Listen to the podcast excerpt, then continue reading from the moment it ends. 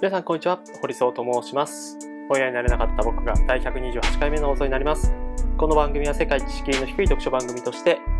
私堀総が読んだ本や言葉に関する感想などを紹介するラジオを目指しています。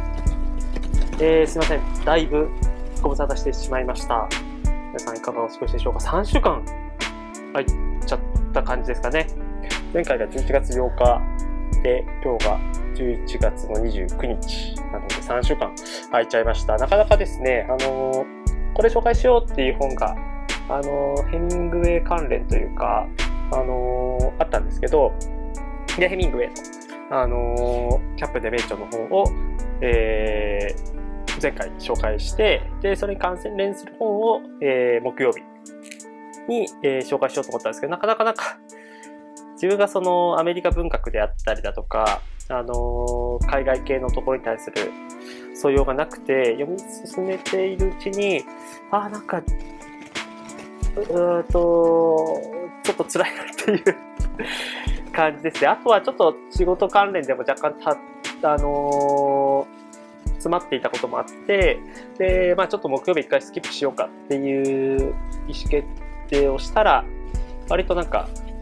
ずるずるとここまで来てしまっておりました。なかなかね、こう、やっぱ毎回継続して、こう、することってすごく大事だと、個人的には思っていまして、あのー、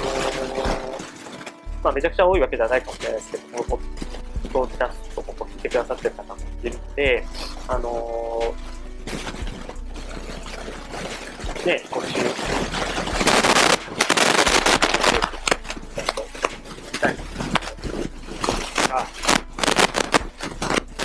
なんか、に関するモチベーションって、あのー僕はあんまり落ちないというか、なんかもう息を吸うようにこう本を読むという生活を続けてるんですけど、まあ、考えてみれば、あのー、何回かはあるんですよね。1年のうち。1年のうちというか、3年ぐらい、なんか2週間ぐらいずっと本読まなかったんで、もう、あのー、図書館でも借りし、なんならその3週間ぐらいの間に新しい購入してたんですけど、なんかページ開くとちょっと億だなとか、仕事やんなきゃとか、あとはなんかその間に、ミルパイのこう、フードとのしてたりとか、割とこうコロナが落ち着いたこともあって、リアルでこう人に会ったりして、そこでこう得られるなんか情報量が、なんかある意味こう刺激も多くっていうことがあったんですけど、なんかこれまで当たり前のようにこう本を見て、自分が知らない世界をしていったりっていう感覚が別にもこう大体で聞いているじゃないかっていうのをちょっとありました。ただやっぱり、あのー、コロナ前思い出してみると、やっぱりですね、まあ、まあ、こう、人に直接会うっていうことが、まあ、ある種当たり前になっていたこともあって、あのー、なんか、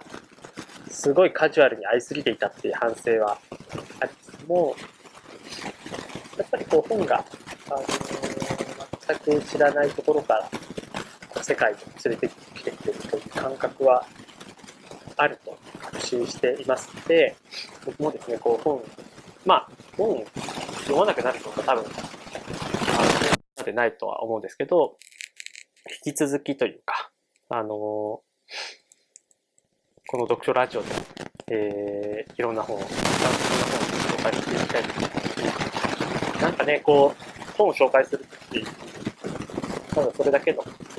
ポッドキャストで、なんか仕事に役立つなんか自分で教養が身につくみたいな、なんかそういうわかりやすいテーマとかないんですけど、まあ、だらだらというか、うん、まあ、こういう本ありますよっていうことをね、いろんな人のなんか小林というか、あのー、なんかの入り口になることもあるだろうなっていうことも期待しつつ、あのー、紹介していきたいなと思います。引き続き、あのー、読書欄で本屋になれなかった僕が聞いていただけると嬉しいなと思っております。よろしくお願いします。はい。ということで、えっ、ー、と、今日紹介する本は、えー、柴田物則さんの平成のヒット曲という本になります。あの、ヒットの崩壊という本を、えっ、と、数年前ぐらいに出されて、そこのフェイスの人とは、あの、名前である、フェイスというものでヒットした曲っていうのをこう、えー、紹介している本です。面白いのは、あのー、多分ルールがいくつかあって、特にこの本で限定されているんですけど、あのー、2008年、平成元年から1990年っていう、平成元年から2019年、平成31年のデモ、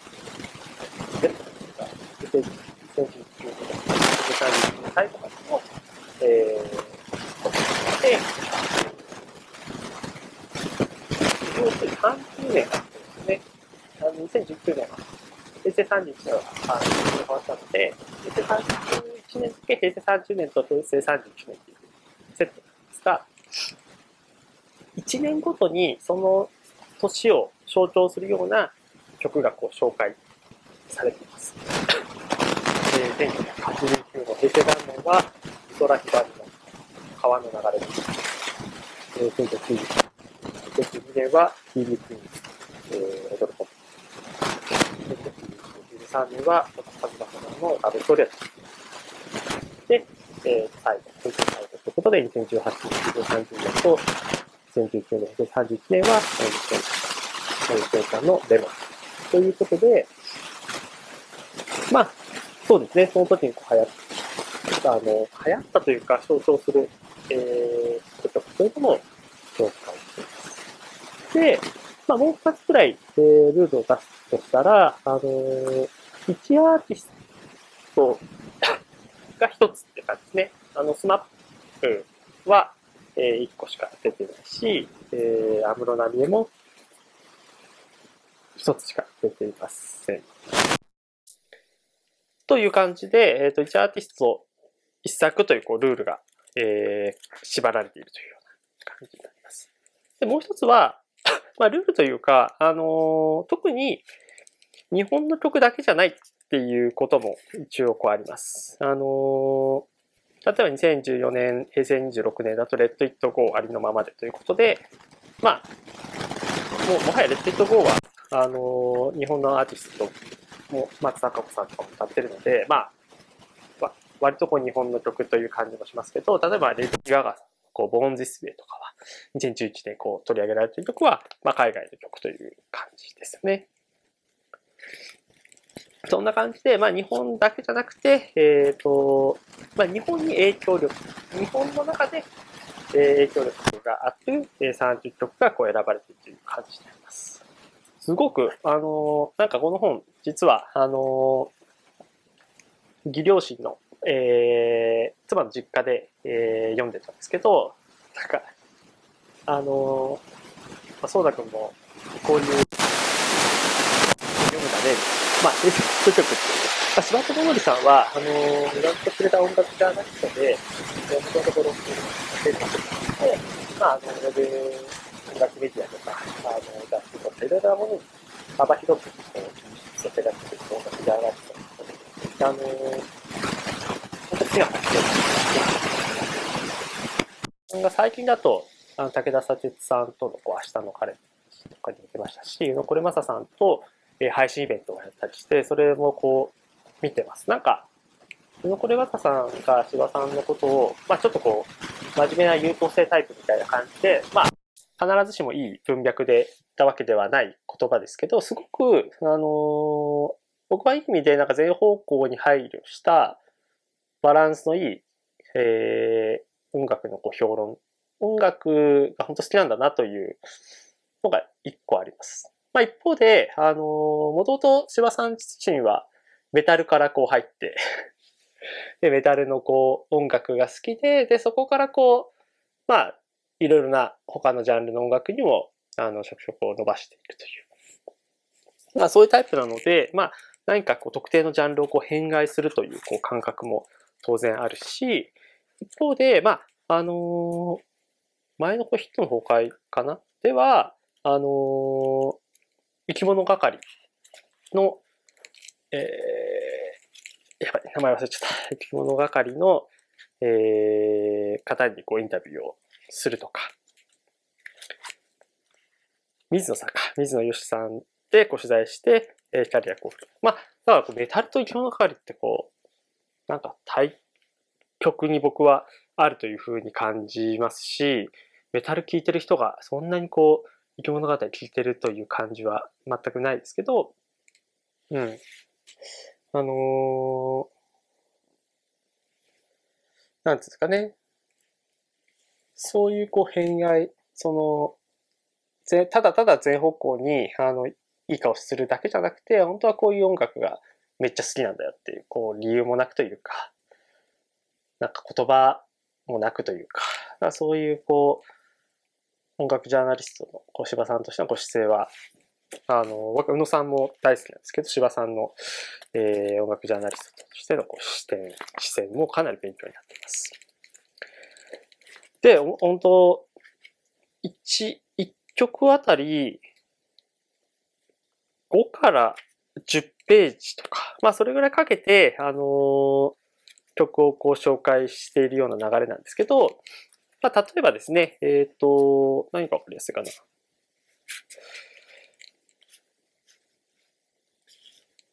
例えば78ページには、えー、小沢健二さんの強い気持ち、強い愛という本が紹介あ、曲が紹介されています。で、えっ、ー、と、これはね、前年8月にセカンドアルバムライフをリリースしていて、で、えっ、ー、と、紅白歌合戦にもこう出場してという。まあ、1995年に出場したのか。という割とこう、あの、バラエティ番組とかにも、え出演する中での、まあ、小沢健二の名前がこう世の中にこう広く知れ渡ったタイミングにこう紹介されたえー、曲です。で、これが、まあ、あのー、1995年といえば、阪神淡路大震災、地下鉄サリン事件が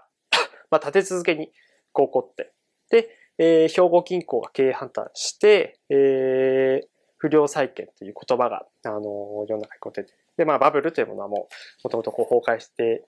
いたタイミングだけど、じゃあこの強い気持ち、強い愛っていうのが、これ何を象徴してるのか。こんだけ、いろいろこう、高度経済成長期であったりとか、バブル期に、もう経済経験となっていた時代、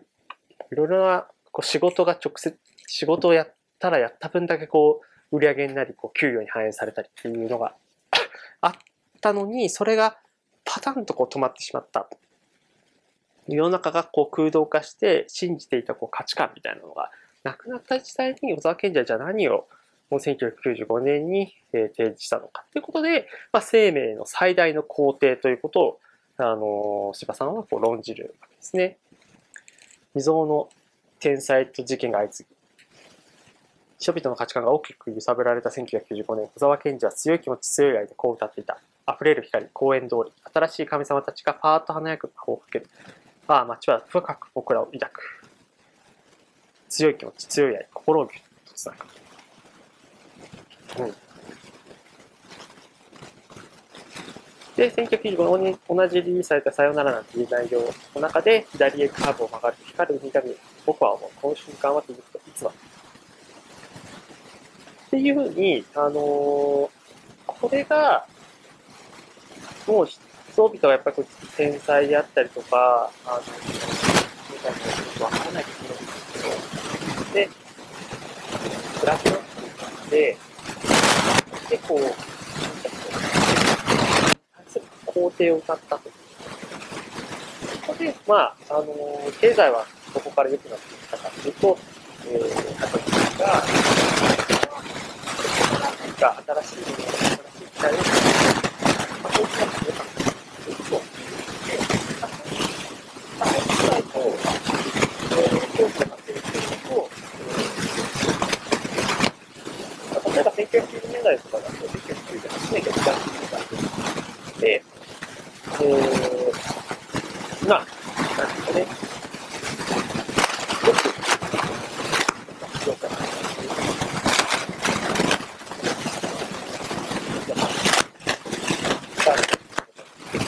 はい。と、では、もうちょっと、えー、中で、まあ、ジャパンが世界遺産で、で、入国ので、だいぶ使わず、1年で、スパイダー。が現在の公表する曲であるということにもう一つこれはこの曲が日本の国有史上初のインター。ネットをテー。マにした曲であるということ、ヒデ自身がそのことを明言す。ほら、ウェブってこうの好きだ。最近僕がエネルギー。を使っていることって言ったら、音楽とウェブだったりする。そこから今何がポップなんだろうと思ったらスパイダー。だった。1998年は Windows 98が発売され、ラリー・ペー。ジとセルゲイ・ブリンが Google を設立、インターネットはまだまだ出る。えー、君は嘘の糸張り巡らし、小さな世界全てだった。近づくものは何でも傷つけて、君は空が四角いと。これが全て、どうせこんなもんだろう。君が言った。それも嘘あの、すごいですよね。こうや、あの、こう書かれていて、まあ、千葉さんが、あの、ある種読み手をそういうふうにこう誘導してる詩はもちろんあるんですが、まあ、この、今のソーシャルメディアの中でこう普及して、フェイクニュースとかヘイトスピーチとかが猛威を振るっていくという、そういう現実を、まあ、ある意味こう予言していたということは、なんか、あの、言葉で書くと、ちょっと 陳腐というか、安っぽい感じがするけど、その時にこういう歌が出てましたよ。こういう歌がヒットしてますよ。っていうことを、まあ、あの、書いてているっていうことはすごく、えー、面白いとか、ある意味説得力があるなと思いました。で、まあ、この曲もそうですけど、スパイダーは、1998年のオリコン年間シングルランキング11位だったりするので、まあ、あの、この本全体通じて、例えばなんかどこ、なんかの曲はこう50何位だったみたいなことがあって、あの、必ずしも1位の曲を取り上げているわけではないっていうことも、まあ特徴の一つだなと思っています。で、最後にですね、あの、まあ、柴田さんが、あの、終わりにということで書いていますが、あの、えー、っとですね、ポピュラー音楽、大衆文化について考えるときには、平成という言葉は、ある種の豊かさのイメージとともに振り返られるようになっていくのではないかという考え。ここで豊かさというのは選択肢の多さのことでもある。そのことを執筆中にも痛感していた。1年に1曲というルールを最初に決めると、当然取り上げることもできない曲が山のように出てくる。掘り下げるべき平成のヒット曲は他にもたくさんある。 GLAY も B'z もスピッツも、ラルクアンシエルもバンプオブチキンもポルノグラフィティもモーニング娘。もゆずも浜崎あゆみも椎名林檎も福山雅治も語られるべきアーティストあって上げていけばマイクに止まがない。本書を読み終えた方の中にはきっと何々がない、いや、何々について語れ書かれるべきという感想を抱いた人もいるのではないかと。もしそうであるならば、それを不満で終わらせず、ぜひ自らの考察に深めて、ブログなどで発信したり、コミュニケーションのきっかけの一つにしてほしいと思う。筆者自身の体験としても、筆筆自体よりも、自分ならこの年にこの曲を選ぶということを考えたり、友人諸子と語り合ったりする方が楽しかった実感がある。ということが書かれてるんですね。なので、音楽っていうのが、もしかしたらそうなのかもしれないですけど、なんか一つのこう意見とか一つの解釈だけではこうとどまることがなく、音楽はすごくこう敷居の低いもの。もうちろんこうクラシックとか、あある種のジャズとかっていうのはあるある意味こう敷居が高い側面もあるんですけど、特に日本におけるポピュラー音楽、特にポピュラー音楽は敷居がめちゃくちゃ低いですよねと。で、言葉も基本的には日本語詞で書かれているものが結構多くて、まあ、中には、福さんの、えー、パイナポアポーケ2016年、平成28年の一人として、えー、やってたりしていて、これはまあ、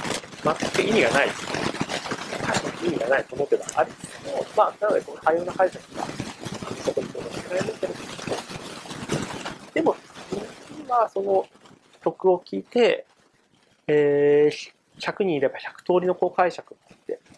あるいはこう100通りの好き嫌いの感情のこう発露があるという。これはでこう本とかだと、あのー、ベストセラーのものももちろんありますけど、やっぱりこう読みと終わすまでにこう時間もかかるし、うん読んでみたはいいものの最後までこう読み通せなかったっていうふうになるとやっぱりこう解釈というものがどうしてもこう深さ人のリテラシーによってこう変わってきてしまう。まあそれはそれでその濃いあの読み手の人たちの豊かなコミュニケーションは生むけれども、ポピュラー音楽がこうまとっているというか醸し出しているあの一つのこう可能性はなんかこのヒット曲というものを、えー、巡っていろんなこう解釈が可能なんじゃないかなと思ってで僕はなんかこれすごい面白かってだけどここであんまりこう取り上げられなかったのは例えばお笑い芸人あのー、タレントというかちょっとだけこう、ヘイヘイヘイとか、あの、H ジャングル WithT が、まあ、小室哲哉さんの絡みでこう書かれていたんですけど、まあ、トンネルズさんとかも含めて、お笑い芸人、このお笑いというものが音楽というもの、カルチャーというものに対して、ある種、あのー、良くも悪くも、何かをこう、聞き手というかこう視聴者に届けて、あるいは何かこう大切なものを奪っていったみたいなことはあるんじゃないかなっていうのは一つ感じているし、なんかこうゲームみたいなところの切り口があんまりなかったかなと思います。こう、例えばこうゲームボーイとかで言うと、まあ、ポータブル機っていうのがで、ポケットモンスターとかっていうのが、いろんなこうメディアミックスという形で、いろん、その、コミックがあって、テレビがあって、アニ,、まあ、アニメがあって、映画があって、で、こうゲームがあって、いうものをこう、ま、いろんなものを巻き込んでいって社会現象にしたという。僕はあの、マサツとかは、糸井さんのこと好きなんですけど、あの、当時そこまでこう世代じゃなかったので、あんまりこう、語ることって語れないんですけど、ポケモンがなんか、うん、音楽に対して何かしらこう、性のインパクトを残したっていうのはあるんじゃないかな。とか、まあそういうこうゲームに関するこう、絡みみたいなのは、まあ、ちょっとなこうニコニコ動画とか、そういうものの言及あるし、こうソーシャルメディアとかっていうのがあったりするんですけど、まあやっぱりこう語られてない観点っていうのがいくつかあって、で、そこをなんか、平成のヒット曲という小柴さんの本にどんどんどんどん重ねていく、ハーモニーをもっと、で、乗せていくと面白いことが起こるんじゃないかなと。で、それがなんか平成という時代を、これ読んだ時にやっぱ平成の時代ってこうなんだな。なんか明るさもあったけど、やっぱ確実にこう虚しさもあるし、なんか今、現実を生きてる時は気づかない、見落としていた、いることも多々あるんだけど、やっぱこう平成30年間こう振り返っていくことで、まあやっぱ失われた30年と言われているように、失ってしまったものってすごく大きくある。逆になんか、自助という観点で、えー、まあ自己再生を、まあ繰り返しこう日本人がまあ強いられてきたというか、あるいはこう自ら音楽の力を借りながらこう自分でこう自力でこう再生しようとしてきたみたいな、そういうなんかある種のたくましさみたいなのは感じたりはしますね。ぜひですね、あの、僕のこう、あの、ギフが印象として感じた、まあ、こんな本読む、こういう本も読むのかっていう、まあ、中にはこの平成のヒット曲ということで、帯には美空ひばり、小室哲也、ミスチル、宇多田ヒカル、サザンみたいな感じとか書かれてるんですけど、そういった意味での軽さはあんまりなくて、むしろこれはこう社会性高く、社会性というか、なんかこう、音楽というものをある種一つの切り口にした、うん、社会というか人文学というか、うん社会学というか、まあそういうものをこう扱った一冊なんじゃないかなというふうに認識しています。なんかこの本を、あのー、読書ラジオ2つ目でこう紹介できるのはすごく良かったし、あの、まあ、柴さんも話してて、あの、本当は、えっ、ー、と、令和に差し掛かるタイミングでこの本出したかったけどっていうのが書かれてたんですけど、令和のその直後にこう出していたら、平成っていうのをこう腰据えて振り返れなかったけど、3年ぐらい経ったタイミング、2年 ,2 年から3年ぐらい経ったタイミングで、ちょっとこう時間を置いたことで、あのー、見えてきたこともたくさんあって、このタイミングで出せてよかったんじゃないかっていうこと。を、それは本当、なるほどなとも思いますし、僕も今、こういう時代だからこそ、今、平成という時代を改めて振り返ってもいいかなということで、なんか12月の一個宿題みたいな感じで、僕にとってのこの平成のヒット曲みたいなのもこう振り返ってみたいなと思ったりしております。はい、ということで、本日の配信は以上になります。えー、また次回配信も楽しみください。またすぐにえーこれからもですね、あの、ちょっと空いた、空いちゃいましたけど、週2回の配信を基本として、えーやっていきたいと思いますので、末永くよろしくお願いいたします。